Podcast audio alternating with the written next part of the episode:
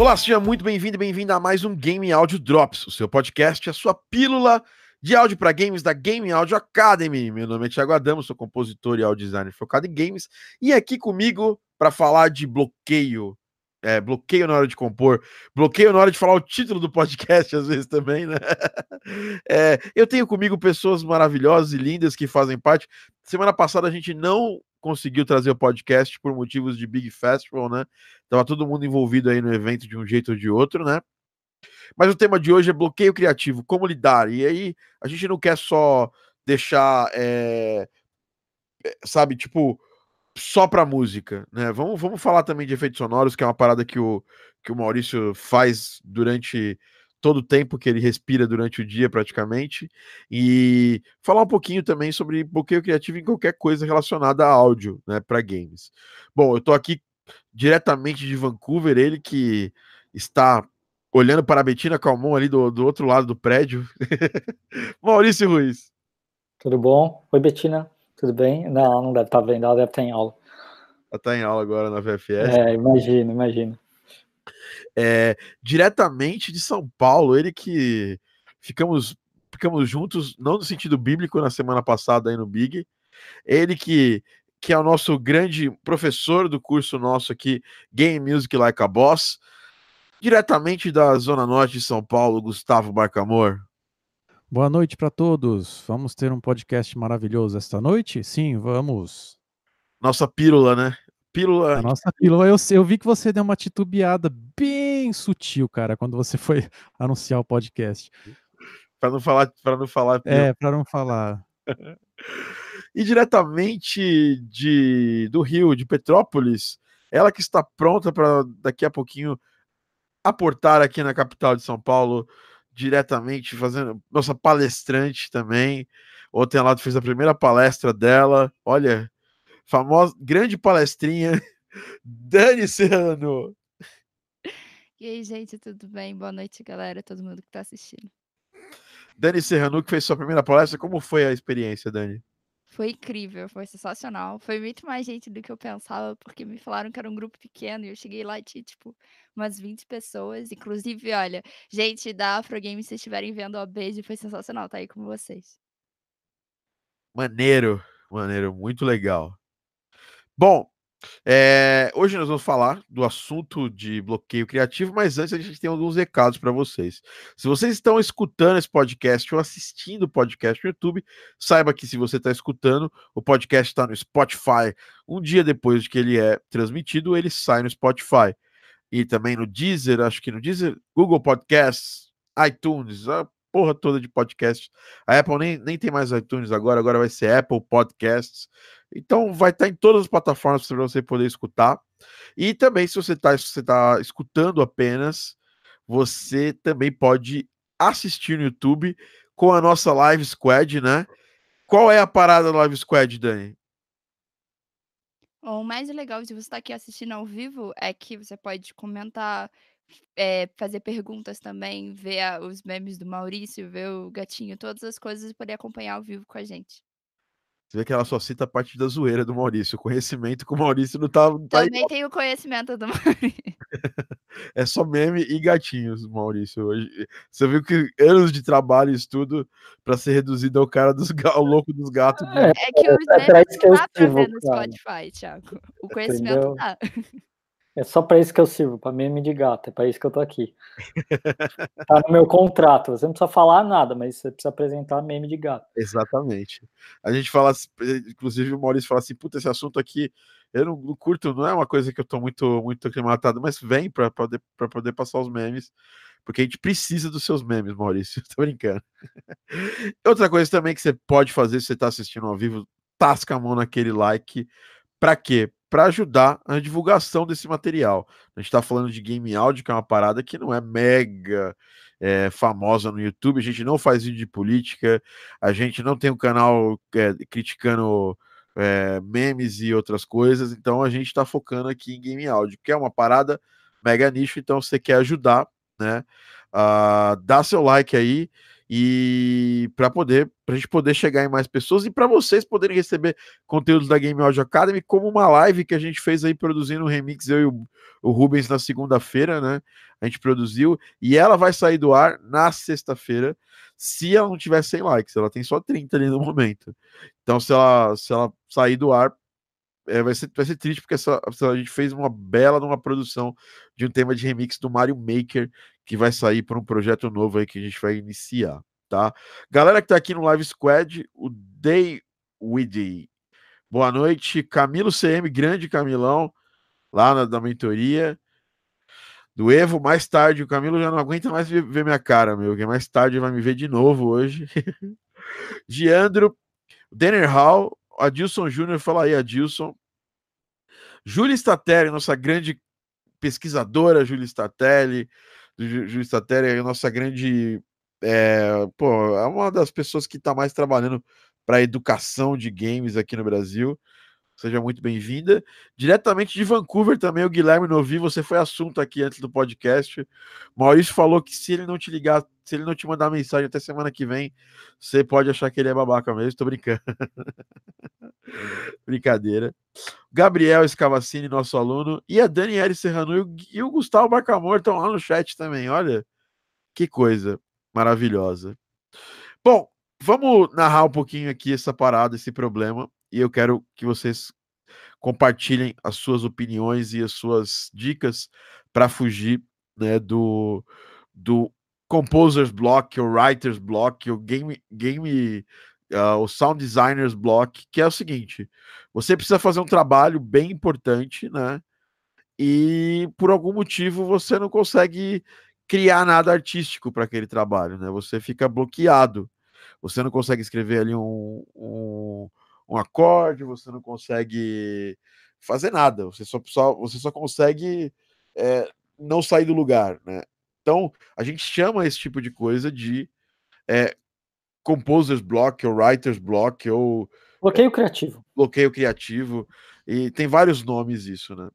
E, basicamente, as pessoas têm várias linhas, né? Tem pessoas que acham que a criatividade e o dom da principalmente na composição, é uma coisa intrínseca, os anjos têm que bater na sua porta, entregar uma coroa de louros para você, e nessa coroa vai estar escrito que você é uma pessoa criativa, que vai poder fazer trilha sonora, que vai poder... Isso depois de cheirar muita cocaína.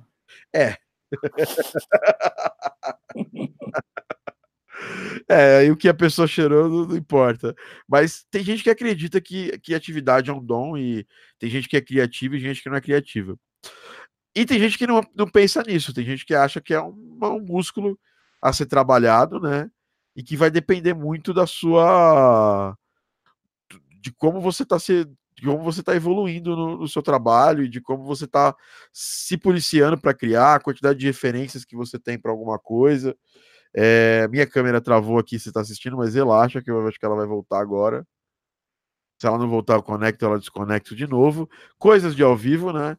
Mas então eu queria começar esse papo com a opinião de vocês. Vocês acham que a criatividade, ela é algo, sei lá, algo divino, algo... sei lá, algo que os anjos tocam na sua cabeça para acontecer? Ou vocês acham que a criatividade é uma parada que pode ser trabalhada e muitas vezes até subestimada, tanto como a gente falou de talento e algumas outras vezes em podcasts? Vocês acham que as pessoas podem trabalhar a criatividade e expandir a criatividade? Quem começa? Pô, podemos começar por você. Você acabou de falar, vai ser você. Tá bom, se fudeu. Falou aí, vai você, tá bom. Mais ou menos. Cara, não, cara, criatividade é assim, é claro, é uma conversa tão mais longa, mas assim, resumindo, criatividade é algo a ser trabalhado. Existem pessoas mais criativas e menos criativas, com mais facilidade de criação, com menos facilidade de criação, e eu acho que isso tem muito a ver com a criação e as referências que a pessoa teve crescendo e um monte de coisa.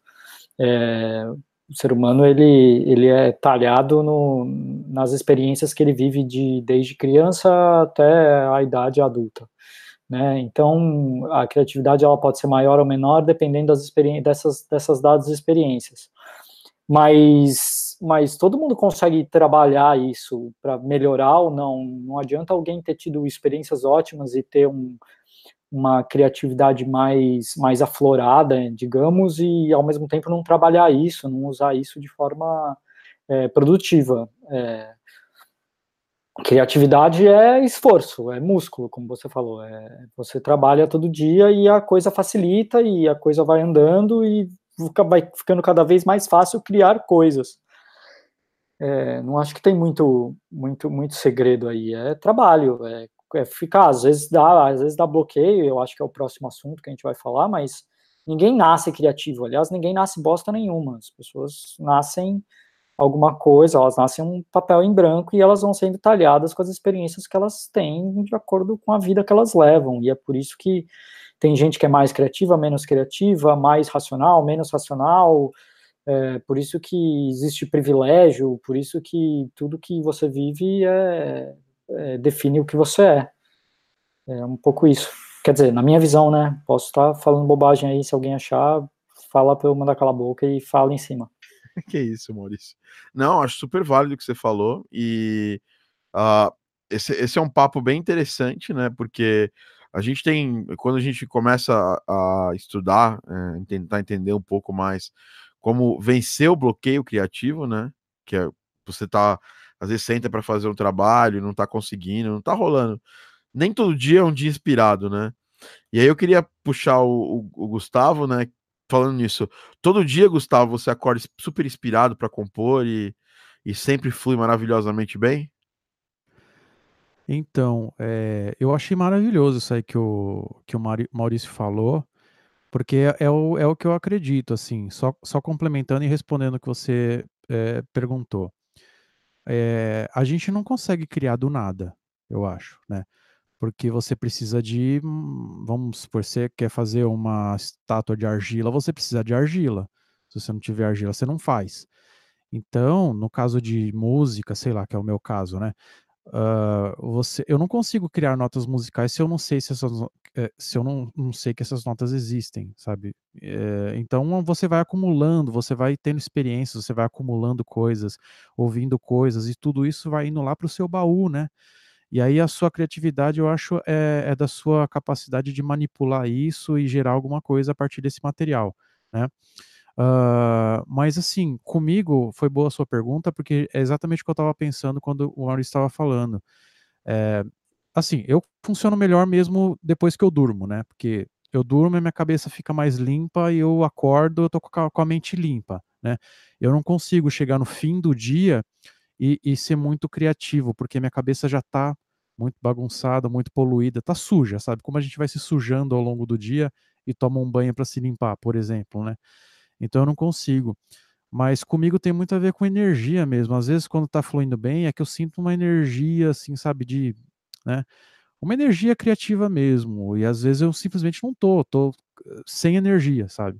Eu acho que é uma coisa de você tá com ânimo e tá sem ânimo, sabe? Tem muito a ver com isso comigo, às vezes eu percebo, né? Então a minha criatividade não é que ela deixou de existir ou não, eu acho que comigo é um pouco de questão de energia. Tem dias que às vezes ela tá baixa mesmo e você precisa fazer, mas ela parece que, meu, você tá sem, você tá desanimado, assim, tipo, não tô dizendo, né, desanimado no sentido comum da palavra, é desanimado criativamente mesmo, falta de energia mesmo, eu acho. Legal, então a gente já pode colocar aqui no nosso... Eu vou montar um textinho aqui para mandar para a galera que segue a gente no Telegram, para os nossos alunos, para a gente, um guiazinho sobre esse podcast. Então a gente pode elencar aqui que primeira coisa que é legal para a gente, quando a gente tenta lutar contra um bloqueio criativo que a gente tem, num trabalho que a gente está fazendo, é tentar estar fisicamente bem, né? Fisicamente e mentalmente preparado para fazer o trabalho. Eu acho que uma coisa leva, assim, ajuda a outra, assim, porque eu percebia, teve momentos da minha vida que eu cuidei muito mal da minha saúde, sabe? E eu percebia como isso me afetava nessa questão, sabe? Depois que eu comecei a tentar me cuidar melhor, eu acho que me ajudou bastante. Mas eu ainda acho também, uma coisa que eu esqueci de falar, que tem a ver com o estado de consciência também, um certo estado, né, acho que todo mundo aqui, você, Thiago, que trabalha com composição, lógico, o Maurício também, que trabalha com efeitos sonoros, tem momentos que você percebe que você está num fluxo, né?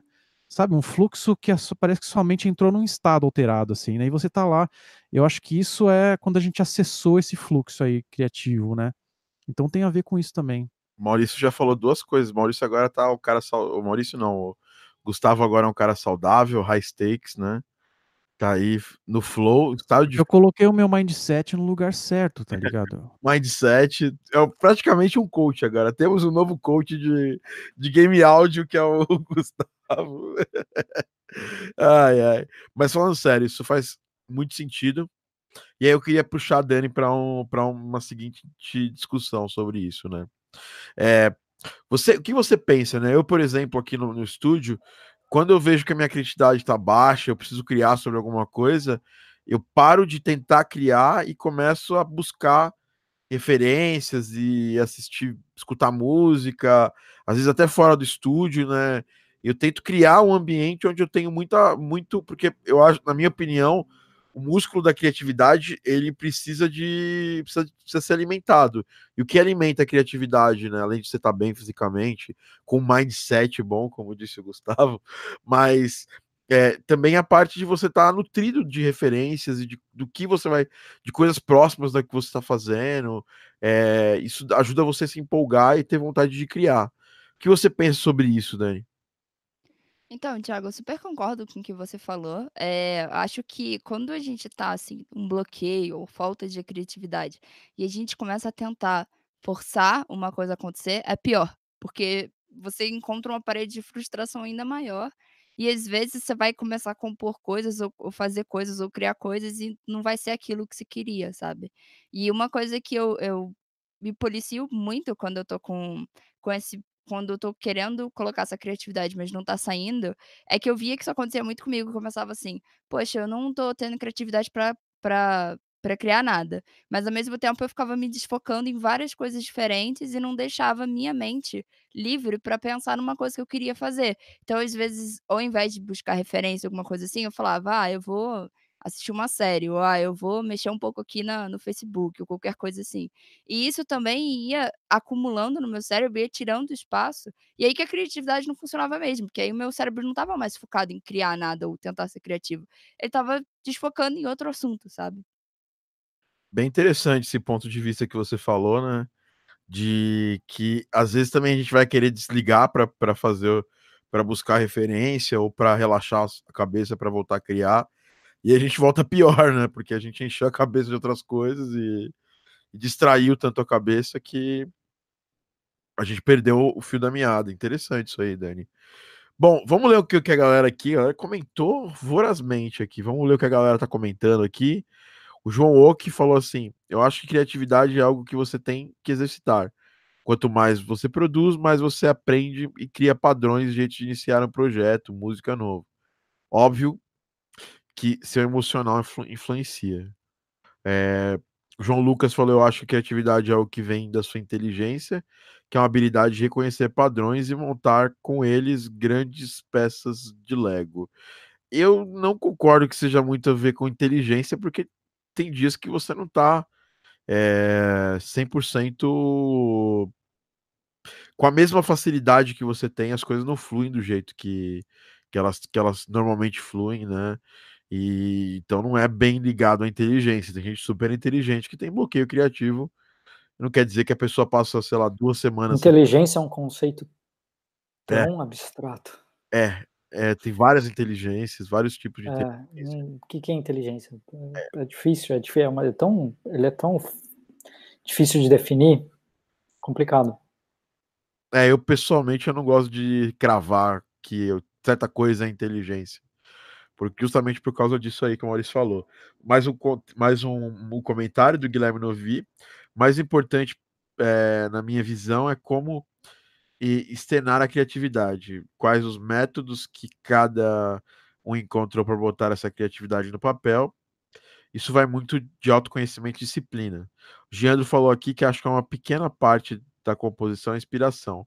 mas no início do processo. A maior parte é trabalho duro mesmo, ralação de cabeça. Acho que a teoria musical e autoconhecimento acelera bastante.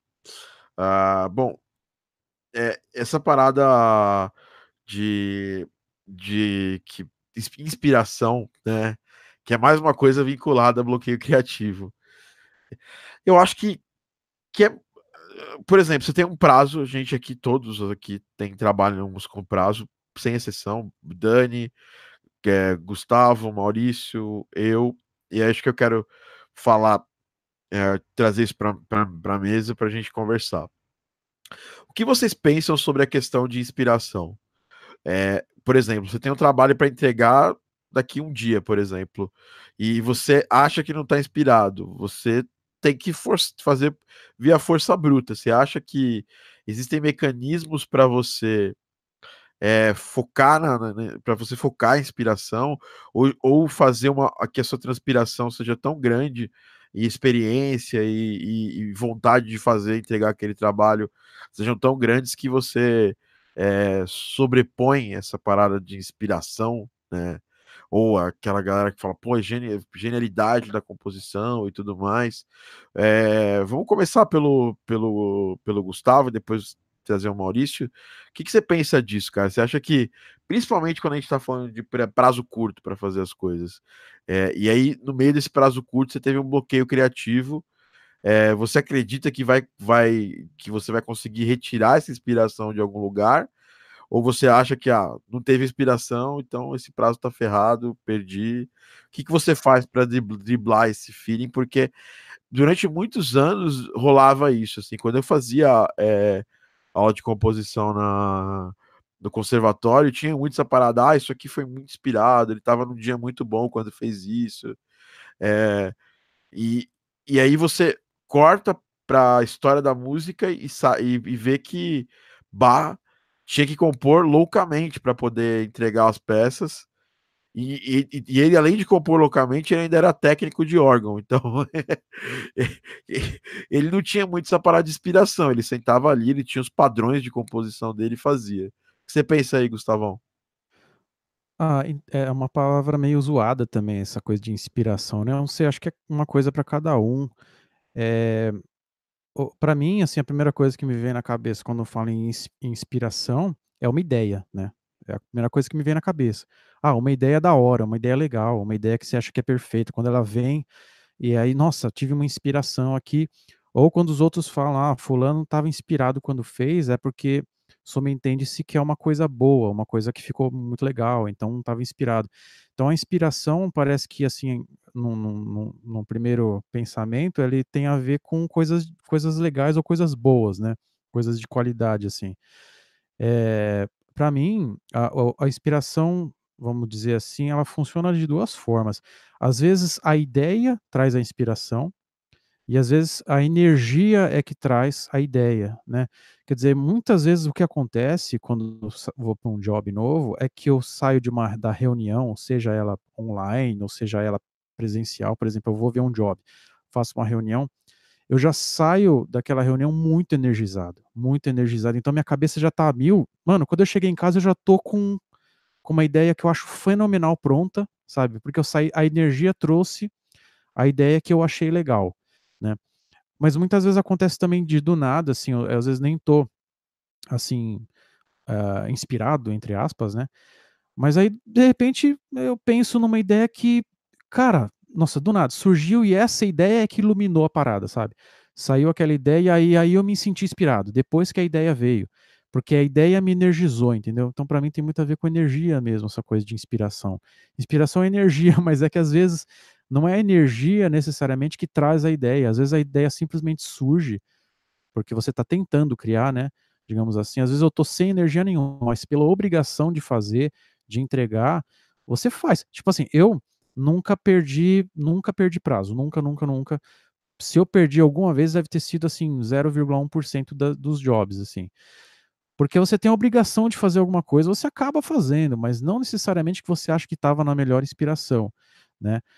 Mas já aconteceu muitas vezes de eu não estar inspirado, de eu estar meio que no desespero, na angústia, e aí simplesmente pensei uma ideia lá e eu falei, caraca, essa ideia é foda, sabe? Aí me energizou, aí eu me senti inspirado, aí veio a energia, né? É muito relativo, cara.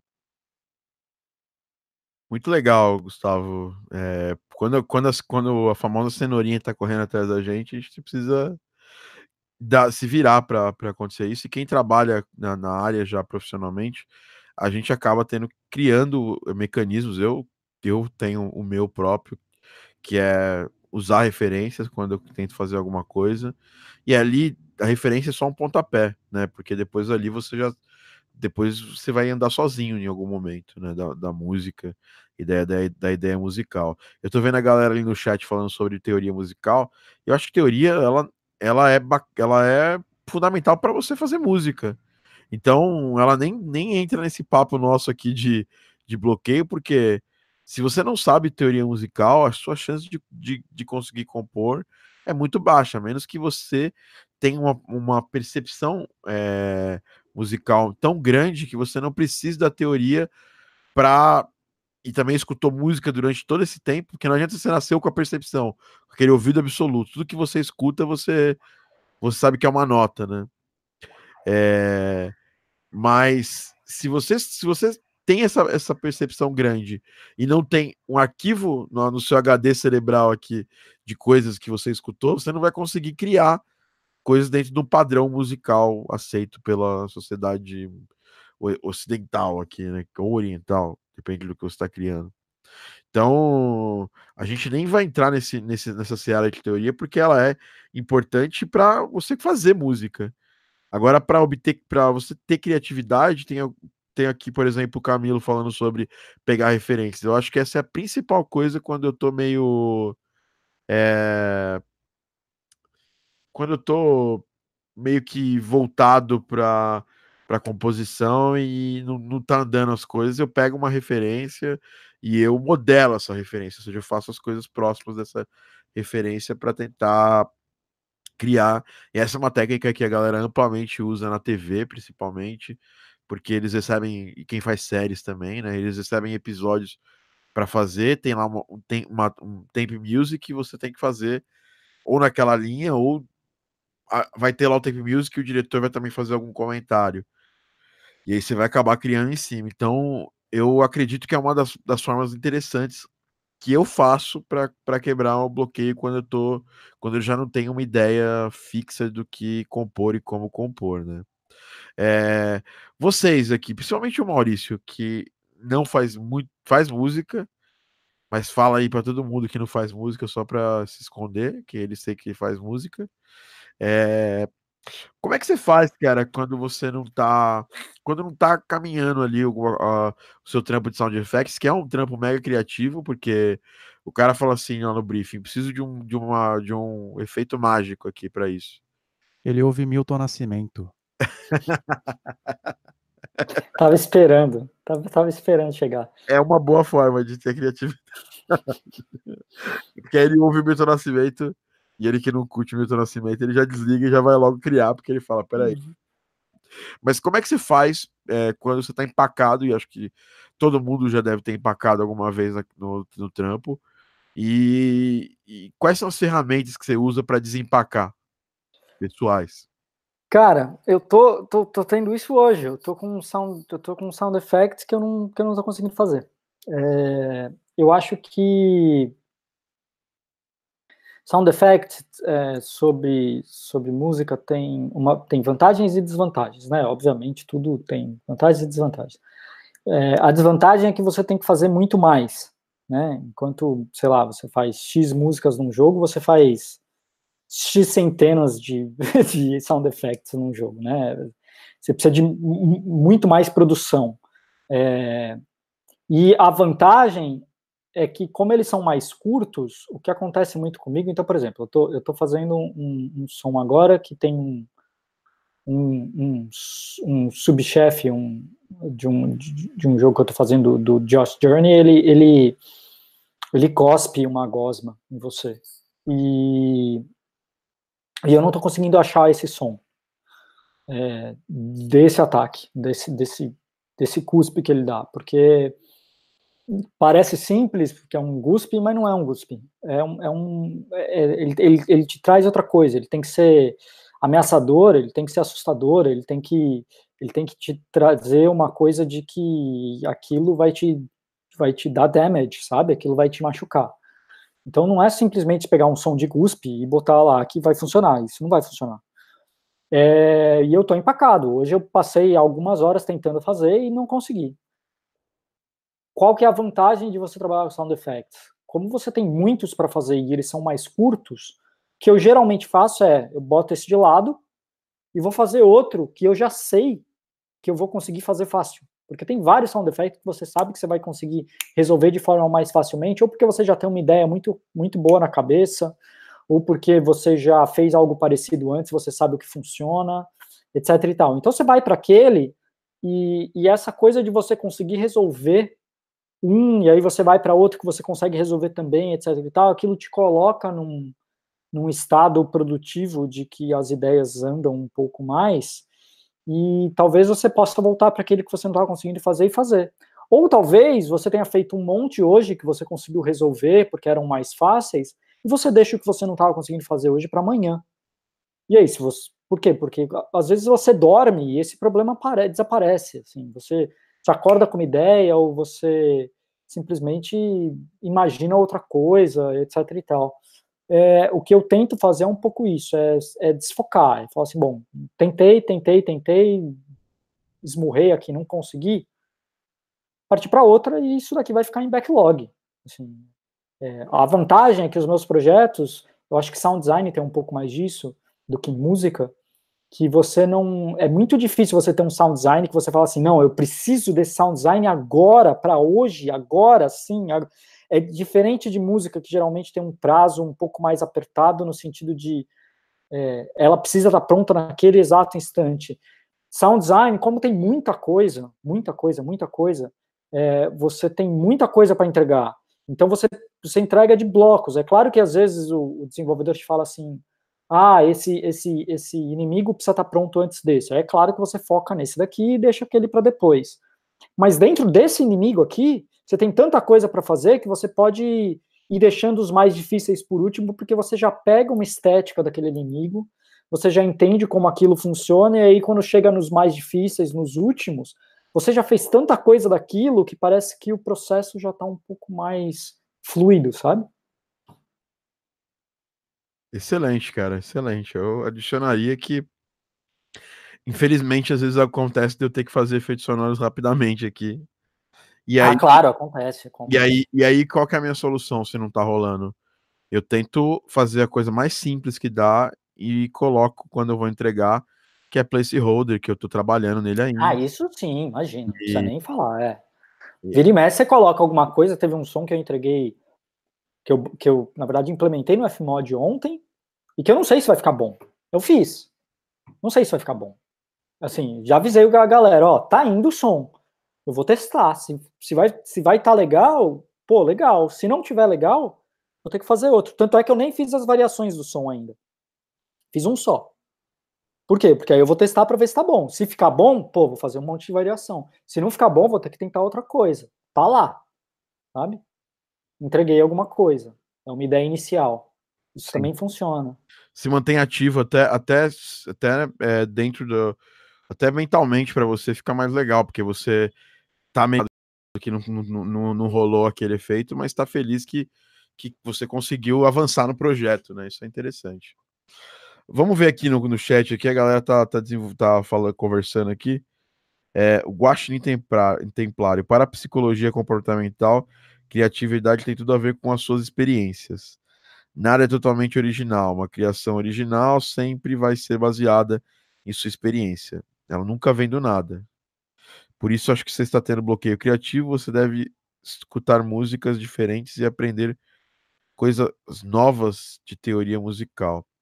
Eu acho que, assim, raramente eu desbloqueei para minha criatividade, sei lá, pegando aqui, estudando alguma coisa da teoria. Porque eu já estudei muito de teoria e o que me ajudou a desbloquear foi... normalmente, o que eu faço para essa, o que eu posso fazer para esse tema dessa música, dessa fase, desse jogo, né? E aí o que que eu fazia? Eu pegava algumas referências, muitas vezes, e quando eu mais desbloqueio é quando eu pego referências que não estão vinculadas a jogos, assim. Então, pô, podia ser isso aqui combinaria com esse tema do jogo.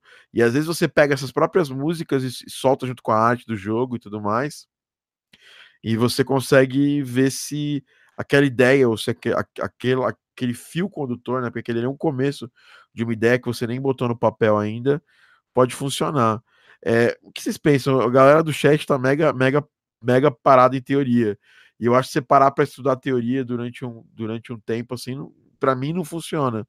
Para vocês dois funcionam? Para você, vou começar pela Dani, depois eu queria ouvir do Gustavo isso, porque eu acho que o estudo da teoria é bom para você estar tecnicamente apto a fazer as coisas. Mas em termos de tirar a criatividade para criar o tema certo para um jogo, obviamente é destrinchar isso, né? Você vai usar a teoria que você aprendeu ou a análise que você fez de uma música para fazer uma música na mesma linha, né? O que você pensa disso, Dani? Então, quanto à teoria, na verdade eu penso um pouquinho diferente, assim, porque eu acredito que quando você sabe tem uma base de teoria musical, pelo menos isso me ajuda muito, quando eu tenho um bloqueio criativo, eu sei mais ou menos o que pode funcionar, sabe? Às vezes eu sei que tipo de cadência, de acordes, ou que escalas, ou que ferramentas teóricas eu posso usar para chegar num objetivo. Então, às vezes, isso me ajuda muito para montar a base, porque eu componho muito cantando, né? Então, às vezes, quando eu já tenho a base, isso vai me dando como se fosse um empurrão, assim, pelo menos a base dos acordes, para eu começar a montar um arranjo por cima, e às vezes até uma melodia completa, já montei, assim, só numa base de arranjos, e foi indo e foi fluindo muito mais rápido.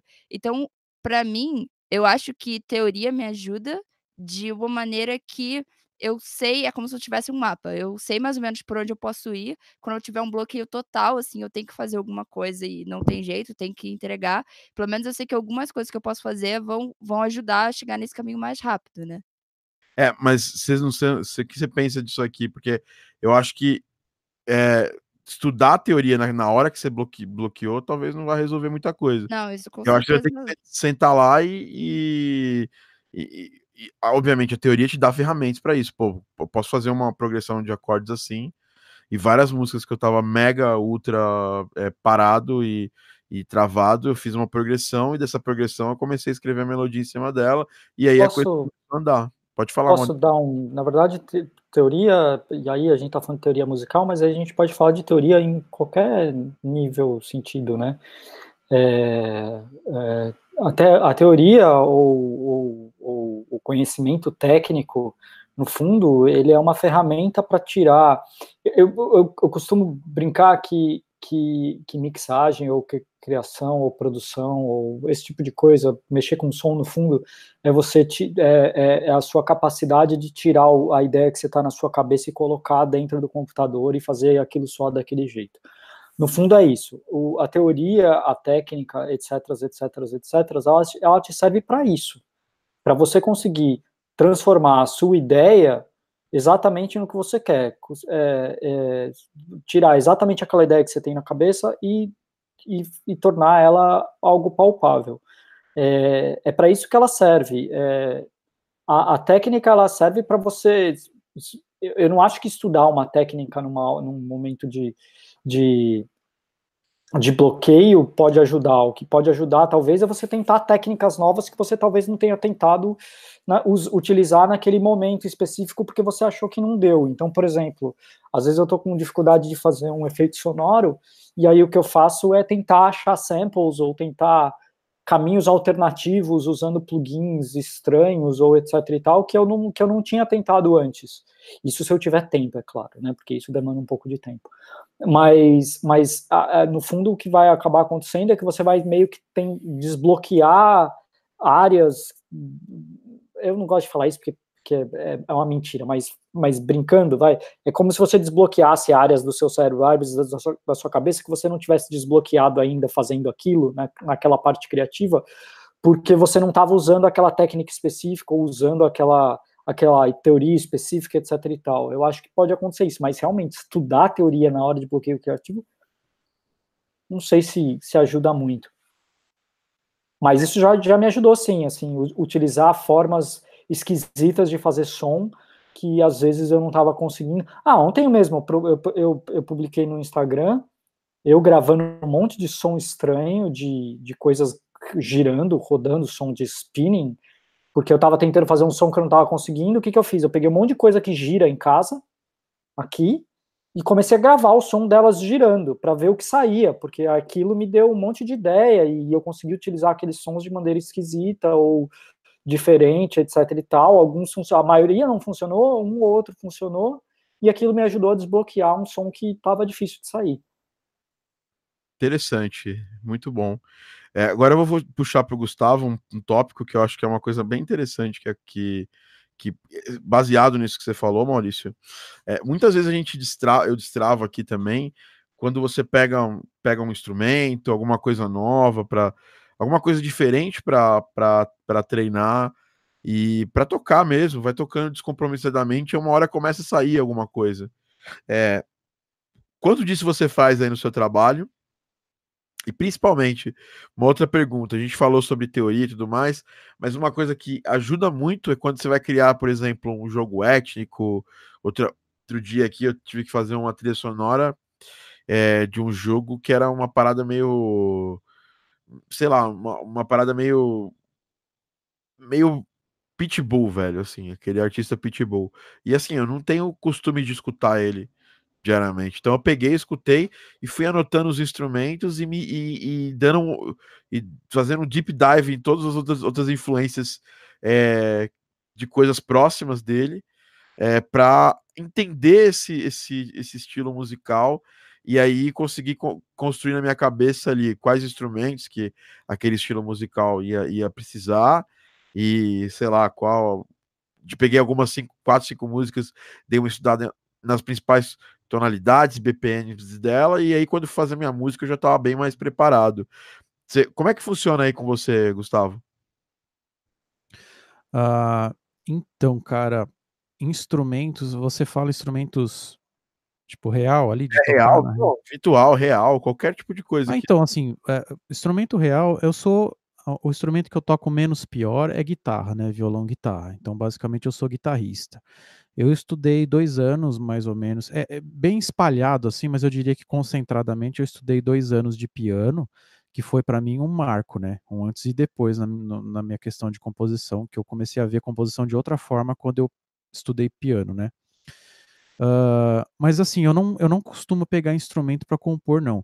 Mesmo que for uma música que precisa de guitarra, por exemplo, a do Heavy Metal Machines, que a gente tá fazendo bastante coisa, eu, Cauê, eu não pego guitarra para fazer os riffs, né? Eu faço na minha cabeça, daí eu pego a guitarra para tocar. Só que acontece algumas vezes, é engraçado, às vezes acontece de eu tá... eu tô com uma ideia meio que ali nebulosa na cabeça, eu sei o que é, mas não sei direito, e aí eu pego a guitarra para fazer os acordes, sabe? E aí eu automaticamente encontro o caminho. Então, eu costumo trabalhar só com a mente mesmo, a cabeça, tá tudo na cabeça, porque eu acho que a minha mente é mais livre, né, do que a minha capacidade. Eu toco, né, a minha cabeça toca piano melhor do que eu, a minha cabeça toca guitarra melhor do que eu. Então, eu costumo não usar. Agora, sim, uma coisa que eu lembro... Então, essa é a história da técnica, né, do você conseguir transferir o que tá na sua cabeça pro piano, por exemplo. Desculpa te interromper, mas é mais ou menos, né, a história da teoria e da técnica. Exatamente, Se eu não fosse piano roll, eu não faria música hoje. Então... mas não tem problema nenhum. Eu acho que é ótimo você aprender instrumentos. Isso é maravilhoso porque isso, mano, o seu cérebro, isso é científico, né? Eu já vi documentários sobre isso. O seu cérebro se acende feito um lustre quando você tá praticando um instrumento, né? Então isso é maravilhoso.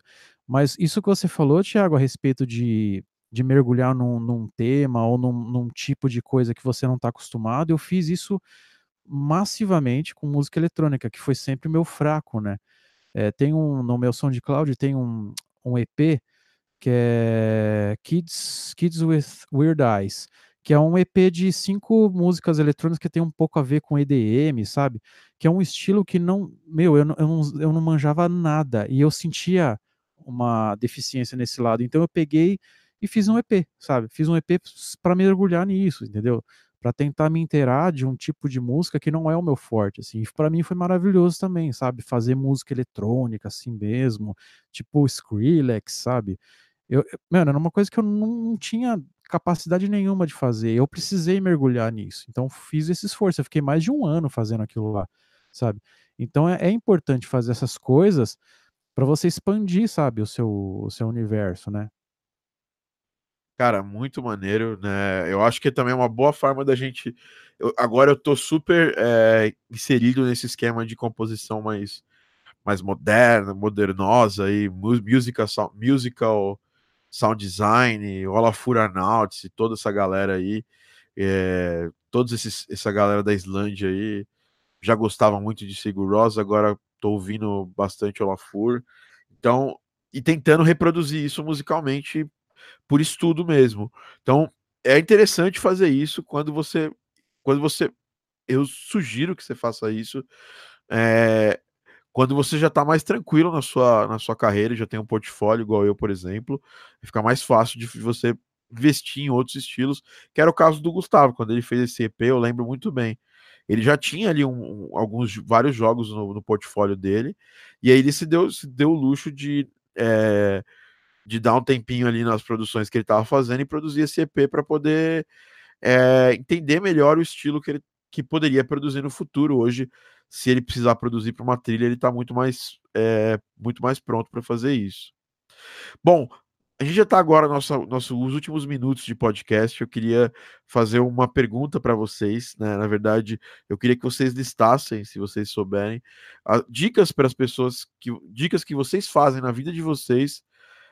O Maurício acho que já até deu as dicas que ele faz para quebrar o bloqueio criativo, mas eu queria saber da Dani e do Gustavo mais dicas. O Maurício, tem mais alguma dica extra? Quer começar por essa dica extra? Não, acho que eu falei mais ou menos, né? Essa coisa do quebrar e... Outra coisa, eu acho que uma dica, quando nada tá funcionando, sabe o que eu faço? Saio para andar. Saio para andar ou saio para fazer exercício... Saio para jogar tênis, aqui tem um monte de quadra de tênis pública, mesmo que não tenha ninguém, eu fico jogando paredão. Vou fazer uma coisa completamente, assim, fora de tecnologia, de qualquer coisa, assim, para tirar a cabeça total, assim, gastar energia e deixar endorfina entrar, sabe? Isso é excelente, assim, eu tenho feito academia de manhã e isso sempre me faz meu dia andar muito melhor, depois que eu faço academia, que eu vou sair para andar. Interessante. Dani, suas dicas para as pessoas maravilhosas aqui. Minhas dicas, eu tinha muito problema em lidar com isso, e uma coisa que depois eu fui lendo na internet é que quando eu tinha esse bloqueio, normalmente é que nem o Gustavo falou, a energia fica baixa, né? Você fica desanimado, você fica meio para baixo, assim. Então eu busquei formas científicas de forçar o meu corpo a aumentar a energia. E uma coisa que o Maurício falou, assim, de fazer algum exercício, isso ajuda muito, porque é comprovado cientificamente. Você recebe endorfina, você recebe coisas positivas, é uma reação química no seu corpo. Então não é uma coisa que depende da sua cabeça funcionar, você tá quase obrigando ali a pensar de uma forma melhor, né?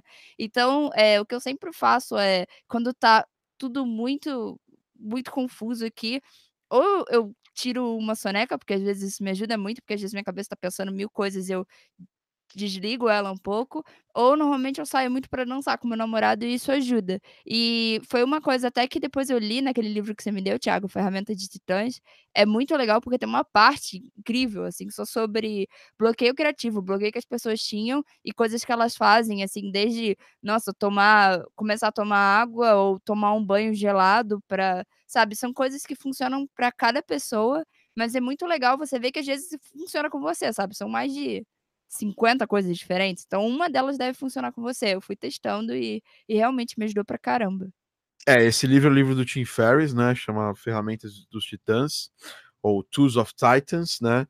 Tim Ferriss fez podcast, igual a gente faz aqui também, e ele entrevistou pessoas fodas, assim, no geral. Desde músicos fodas até o Arnold Schwarzenegger, até, sei lá, cara. Entrevistou uma porrada de gente e ele compilou dicas dessas pessoas para até aqui, ó, acabei de abrir uma página aqui onde tem dicas do Kaskade, Kaskade, para quem não sabe, é um dos grandes produtores de música eletrônica. Ele começou lá no final dos anos 90 e ele continua se mantendo relevante até hoje. Coisa que é muito difícil na música eletrônica, porque a gente tem as seasons, né, de música, tipo, tem as modinhas de estilos musicais que estão em voga e acaba que a parada fica meio... algumas pessoas ficam para trás, né? Então, ele deu várias dicas aqui sobre produtividade, ele falou várias coisas aqui da entrevista, ó, como você adquiriu seu primeiro equipamento, põe as pedras grandes primeiro. Isso é muito legal. Esse livro é legal, não é legal para você ler ele direto, é legal para você pegar ele, tipo um livro de cabeceira antes de dormir, por exemplo. Eu sempre uso esse livro antes de dormir, eu leio um ou dois capítulos, ou pego um tópico específico, que é uma coisa que eu gosto, e ele é muito bom, super recomendado. Outro livro que o Henrique falou, que eu também li, ele tá ali guardado ali em cima, que é A Guerra da Arte, né, do Steven Pressfield, que é muito bom também, sobre criatividade, né? E antes de eu chamar o Gustavo, depois eu vou trazer minhas dicas. Tem alguma dica aí, Gustavo, pra galera, que você usa e que você acha que pode ser legal para as pessoas quebrarem essa barreira do bloqueio criativo? Então, o Maurício falou o negócio de sair para caminhar, né? E eu automaticamente lembro daquela história do John Williams com a Lista de Schindler. Vocês devem conhecer, acho que todo mundo que trabalha com trilha ou com música ou com áudio conhece essa história, né? De que o Spielberg levou para ele a Lista de Schindler para apresentar, porque queria que o John Williams compusesse para o filme, e ele assistiu lá e ele saiu para caminhar no jardim, né? E depois voltou pro John Williams e falou: puxa, eu acho que você vai ter que arranjar outro cara, né? Porque eu não tenho capacidade para isso aí. E o Spielberg falou para ele: ah, eu sei que eu preciso de alguém melhor, mas estão todos mortos, né? E eu lembrei desse negócio de sair caminhando, né? Porque eu acho que é mentira essa história, sabe? Eu acho que é mentira, se acha. O John Williams, ele fez trilha para uns negócios, Guerra nas Estrelas, uns negócios malucos, com umas orquestração absurda, com um spot. Ele pega a Lista de Schindler, ele vê aquele filme lento, draminha assim, ele ficou morrendo de felicidade, cara. Ele não queria dar risada na cara do Spielberg, ele saiu, falou: deixa eu ir pro jardim. E ele foi pro jardim, ficou lá chorando de alegria no jardim, aí depois ele voltou: ai, não sei, sabe? É mentira essa história, tá?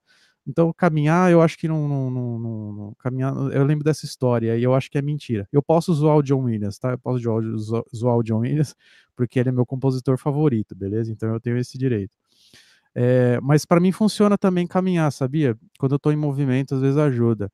Mas sobre, assim, formas que eu posso adicionar, talvez, é que eu acho o seguinte: eu acho que muitas vezes a gente não tá conseguindo encaminhar uma ideia. Vamos supor que você está aí com um projeto, com um jogo, e que você precisa criar alguma coisa e você está bloqueado.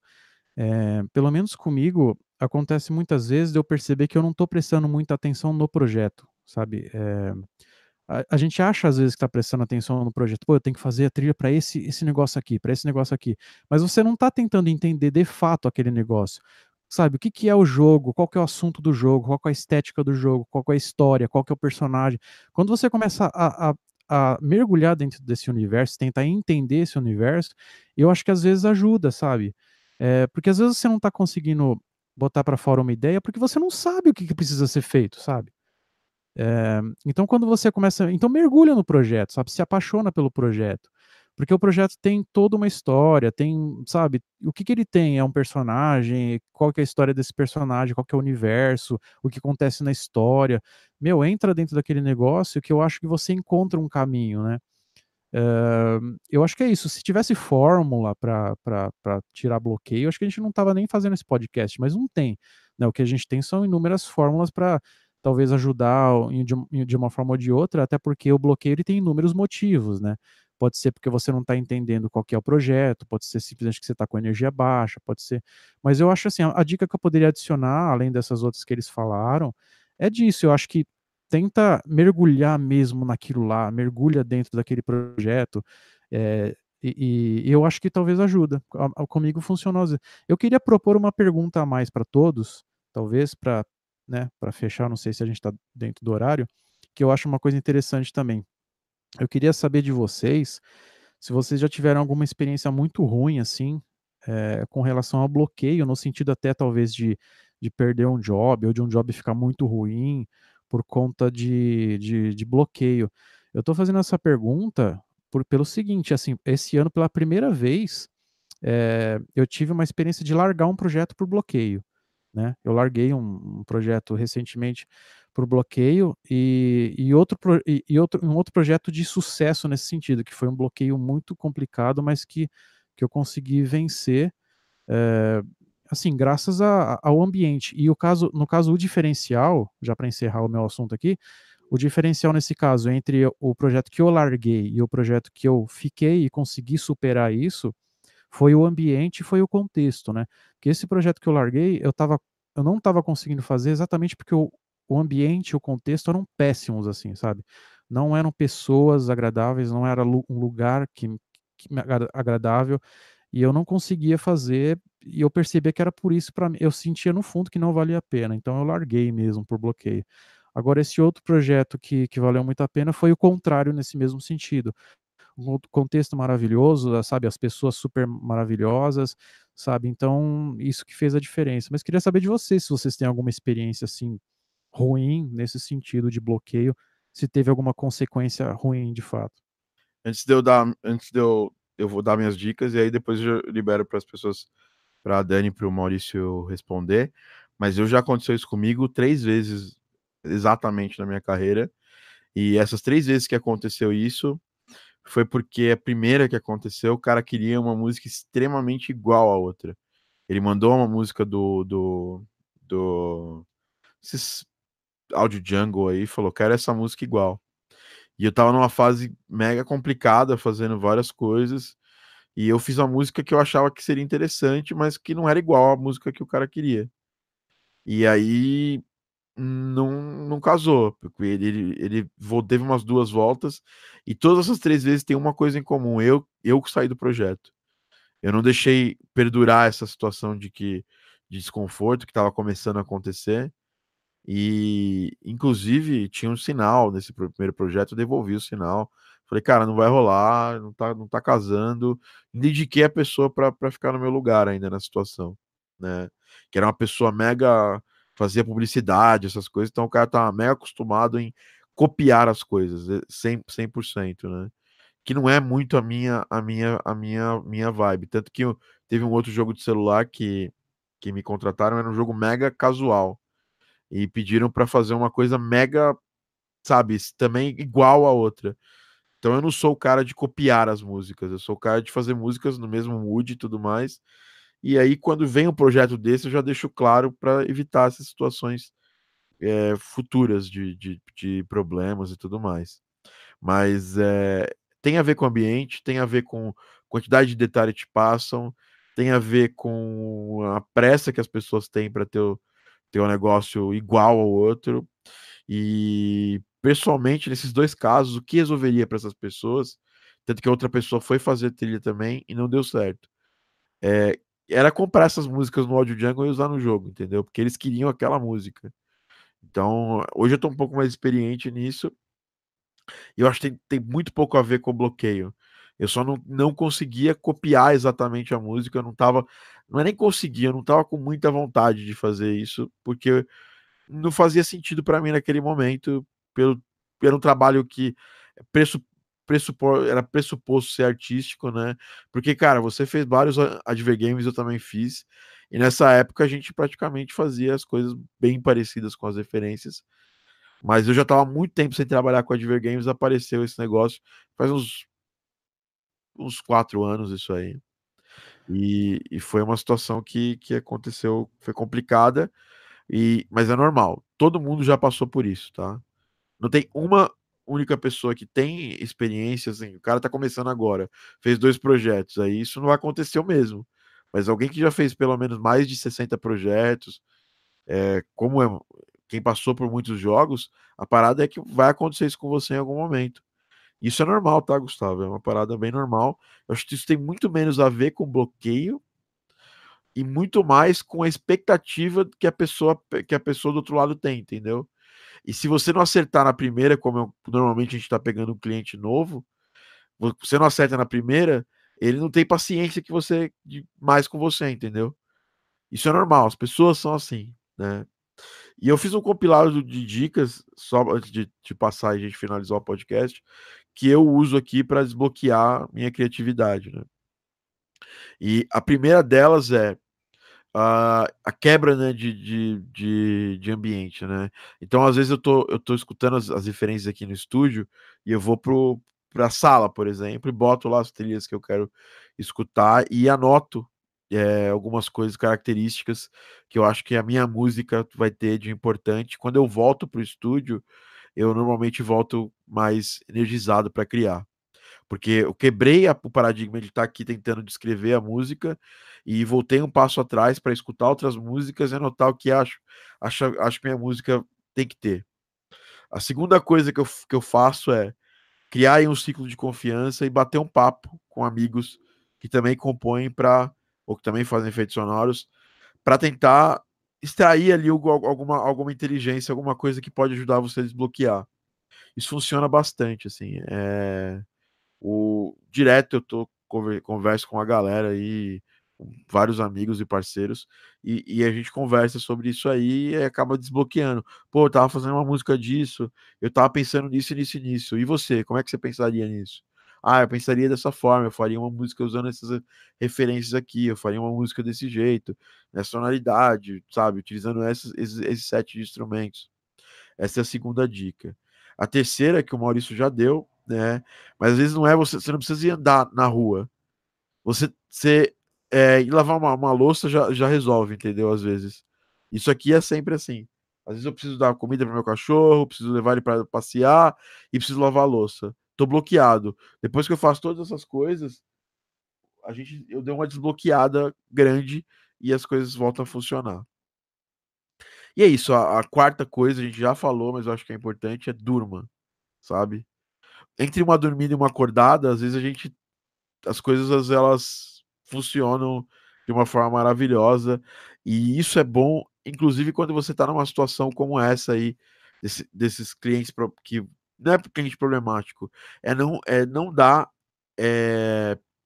você não ter sintonia fina com esse cliente, não ter sintonia com esse cliente. Então a melhor coisa, às vezes, quando você dorme, você pensa direitinho, aí eu, por exemplo, tava andando, o cliente até falou, pô, mas eu não quero cancelar o trampo com você. Eu confio no seu trampo e tudo mais. Eu falei, cara, mas não vai rolar esse projeto. Enquanto a gente é brother, a gente finaliza por aqui. E aí depois vou te indicar uma outra pessoa para fazer, tô te devolvendo o dinheiro agora. E você segue o projeto com uma pessoa que vai estar mais focada nele, vai estar mais. Isso resolve muito mais do que se atrasar várias vezes as entregas, e aí você gera um inimigo, você gera um problema, né? E graças ao meu conhecimento de projetos em TI, que isso era a coisa mais comum de acontecer, que era atrasar e ficar climão com o cliente, quando eu entrei aqui para trabalhar com games, eu já estava mais experiente nisso e sempre evitava essa situação acontecendo. Cliente, assim, vai vir um, vai voltar outro, mas o clima que você tem, às vezes... tentar manter o melhor clima, o clima mais legal, porque um dia você ainda vai encontrar esse cara em algum lugar, e quanto mais você sair de boa, melhor vai ser para você, tá? Agora vamos trazer a Dani e o Maurício para falar dessas histórias de fracasso, e vamos tentar ser rápido, que a gente tem que terminar esse podcast antes de 1h30. Fala lá, Maurício. Ô, Dani, fala Dani primeiro. Teve uma situação parecida que aconteceu comigo, que na verdade era um projeto muito livre, assim, eu tava fazendo com alguns amigos, e a música não saía de jeito nenhum, eu ouvia referência, eu compus várias coisas e meio que todas elas se encaixavam, mas nenhuma delas era uma coisa que eu gostava, eu sempre falava, não dá, e o pessoal gostava, e acabou que o projeto entrou num hiato, assim, por causa de todo mundo tinha muita coisa pra fazer, entrou num hiato, e depois de muito tempo a gente voltou, e quando a gente voltou, automaticamente eu fiquei super nervosa, eu falei, putz, nossa, essa música de novo, não é possível, esse projeto de novo.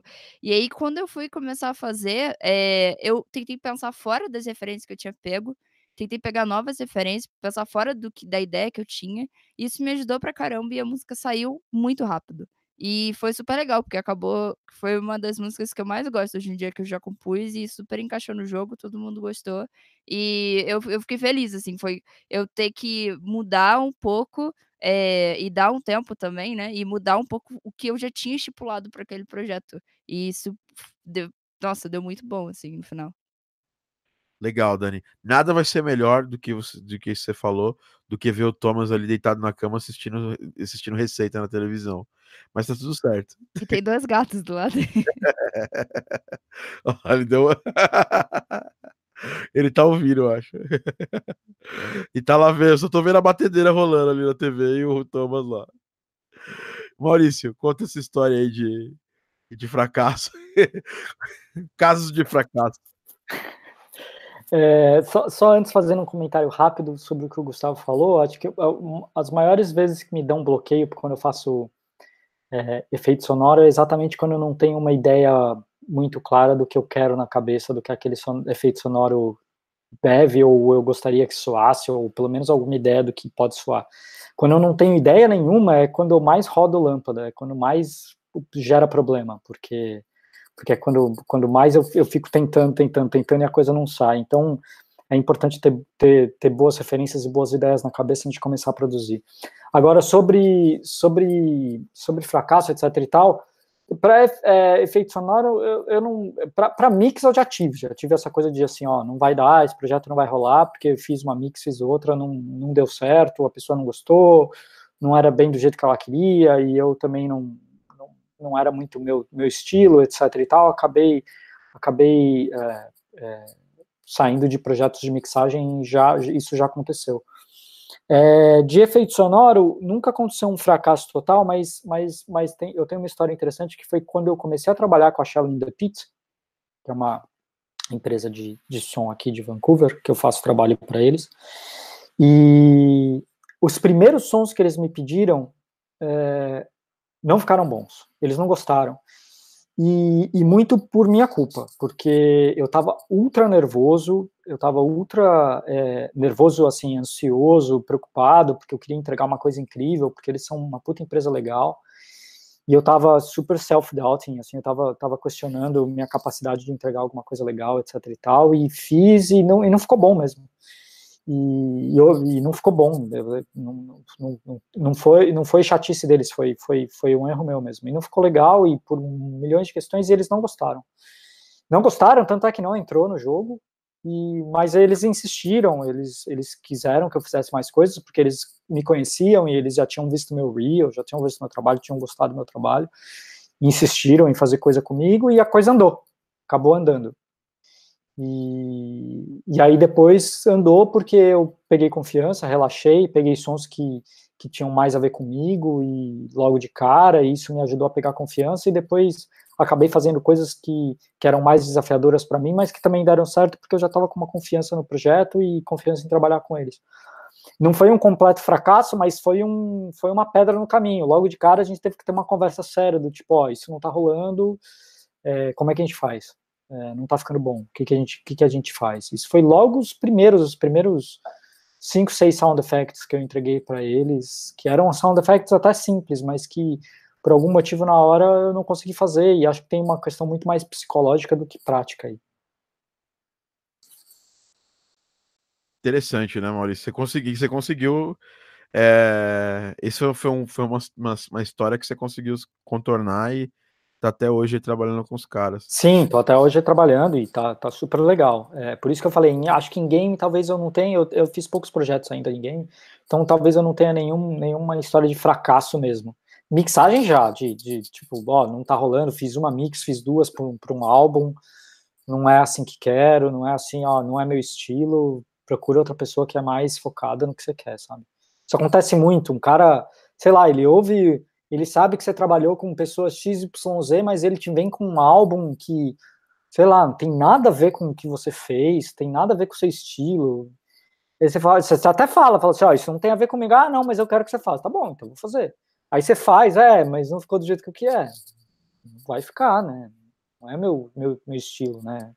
Meu estilo é outro. Então, tenho muito... Mixagem tem muito isso, porque tem muito estilo de mixagem, né? Então, isso já aconteceu, de assim, ó, tá aqui, seu dinheiro de volta e não vai rolar. Bom, isso vai te dar bastante experiência para quando isso rolar com games, se rolar algum dia na sua trajetória. Ah, vai rolar. Uma hora vai acontecer, com certeza. Dá. E, bom, Maurício, muito legal isso que você falou. E também uma questão que é bem importante, às vezes o seu bloqueio vem de você estar muito nervoso e criando muita expectativa de alguma coisa. Relaxar às vezes ajuda também, né? Ou a quebrar o bloqueio. Pra caramba. Bom, pessoal, esse podcast foi muito bom. Eu queria agradecer aí o Maurício, a Dani e o Gustavo e toda a galera do Live Squad que tá aqui assistindo a gente, né? O Henrique aqui, na vida eu sou as mixes rejeitadas. Brincadeira. E ele falou também que eu tive a fase de varrer a casa para não sujar o pé das musas.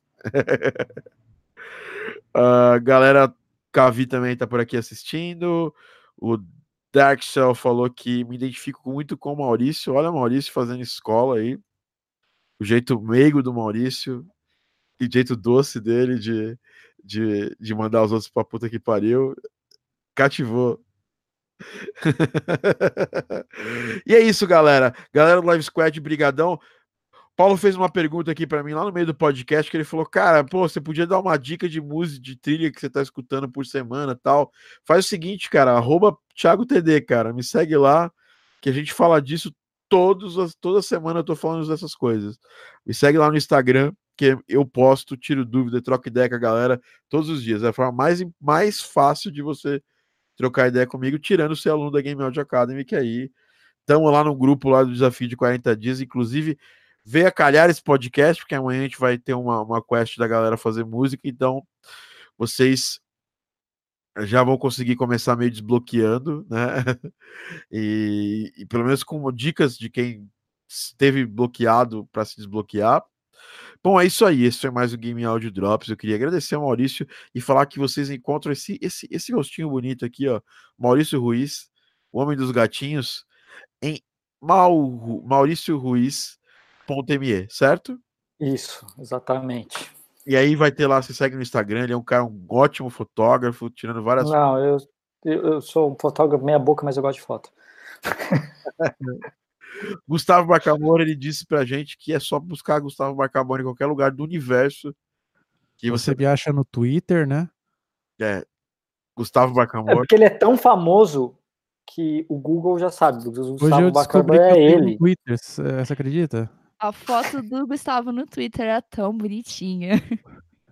Eu não lembrava que eu tinha um Twitter. É o Gustavo. Eu vou entrar lá. Eu te sigo no Twitter, viu, Gustavo? É tá. Se você mandou alguma coisa e eu não vi, não foi falta de educação, não. Aquilo lá tá largado faz 10 anos, eu acho. É. Mas você me acha, Gustavo Barcamon, você me acha em tudo que é lugar, até no Twitter, mas não adiciona no Twitter, que eu não uso, tá? Pode usar, busca lá, SoundCloud, tem as músicas, Facebook, Instagram, eu posto muita coisa útil, muita coisa, informação, sobre game áudio, pessoal. Olha a foto dele no Twitter. Quem é esse aí?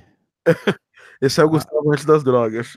Tem uma história engraçada dessa foto, essa camiseta. Nossa, seu último tweet é de 2015, velho. Ah, eu achava que era mais. 31 de 7 de 2015, vai fazer 4 anos. Nossa, eu achava que fazia bem mais, cara. Mas essa camiseta que eu tô usando aí é engraçado, porque ela não servia em mim. Aí eu botei ela porque eu ia pôr blusa em cima. Então eu dei pro meu primo, que pesa 40 quilos. Ah, entendi. Mas você já não usa ela mais, né? Nem sei onde foi parar essa camiseta. Bom, é isso. A Daniele, você vai conseguir seguir ela em @Dani Serrano, né? _Dani_Serrano nas redes sociais. Não, só Dani Serrano. Só Dani Serrano, já mudou. Só Dani Serrano. E também retrocord.com, que é o site da Dani, onde ela posta artigos, promete, assim promete, né? Que estará postando os artigos, as músicas dela, as coisas delas interessantes. Sigam lá a Dani também. Você me segue, @ThiagoTD. O Paulo falou assim, é que você é um cara de muitos stories. E sim, a parada é... Vai ter mais stories. Acompanhem os stories. Está lá, 20 stories. Certeza que você não acompanha 20 stories. Você acompanha 20 stories vendo fotos bizarras ou a pessoa comendo, fazendo só foto de comida o dia inteiro lá. Então... Minha, pelo menos, eu tenho tu passar alguma coisa de game áudio lá e falar um pouquinho. Instagram do Adamo, café, brócolis e muito game áudio. É isso aí. É Instagram, o meu Instagram é exatamente isso, é café, brócolis, porque brócolis é o combustível da vida, né? É o combustível que me mantém vivo. Ô Adamo, você pode substituir o brócolis por gizmo. Não, o gizmo não. O gizmo, eu não vou nunca comer. Hashtag mais gizmo no Instagram do Adamo. O gizmo não, ninguém tá falando pra você comer o gizmo. Tá falando pra você postar mais do gizmo. Tô querendo que apareça no Instagram. O gizmo meio sujo aqui, ele vai tomar banho amanhã, aí ele vai estar passear. Ele foi só o Thiago pra ligar uma coisa a outra, né? Tipo, brócolis... Eu também. É que o Gustavo, ele quer sequestrar meu cachorro, essa é a verdade. Desde que não, ele... cara, não. Aliás, quando é que a gente vai gravar aquele vídeo aí na sua casa? Nunca. Nós vamos gravar. Meu cachorro, o Gizmo tá aqui super feliz, né, Gizmo? Vai passear comigo mais tarde. Já tá tudo sujo, agora vai passear mesmo, porque tá meio molhado lá fora, porque São Paulo está numa chuva aqui. Uma chuva tipo Vancouver, o dia inteiro meio chovendo. Então é isso, galera. Esse foi mais um Game Audio Drops. O podcast que é um oferecimento da Game Audio Academy, sua plataforma de ensino de áudio para games, onde você pode encontrar eu, a Dani, você pode encontrar o Gustavo, e quem sabe um dia você encontra o Maurício lá também. Já encontra o Maurício nos podcasts. Quem sabe você encontra o Maurício em outras coisas no futuro lá. Descubra, né? Descubra. Só o futuro vai dizer. E é isso aí. Esse foi mais um podcast. Obrigado por escutar. Não esqueça de escutar os outros. Também estão no Spotify e também no nosso canal do YouTube. A gente se fala no próximo podcast. E um abraço. Falou! Tchauzinho do Maurício. Depois tchauzinho da Dani. Aí podia ter um tchauzinho do Thomas ainda, mas acho que ele não tá ouvindo. Tenta sim, Dani. Tenta sim. Assim, ó. Eu tô dando um tchauzinho assim com o meu pé, com meus dedos do pé, mas que pena que vocês não podem ver, né? Falou, galera.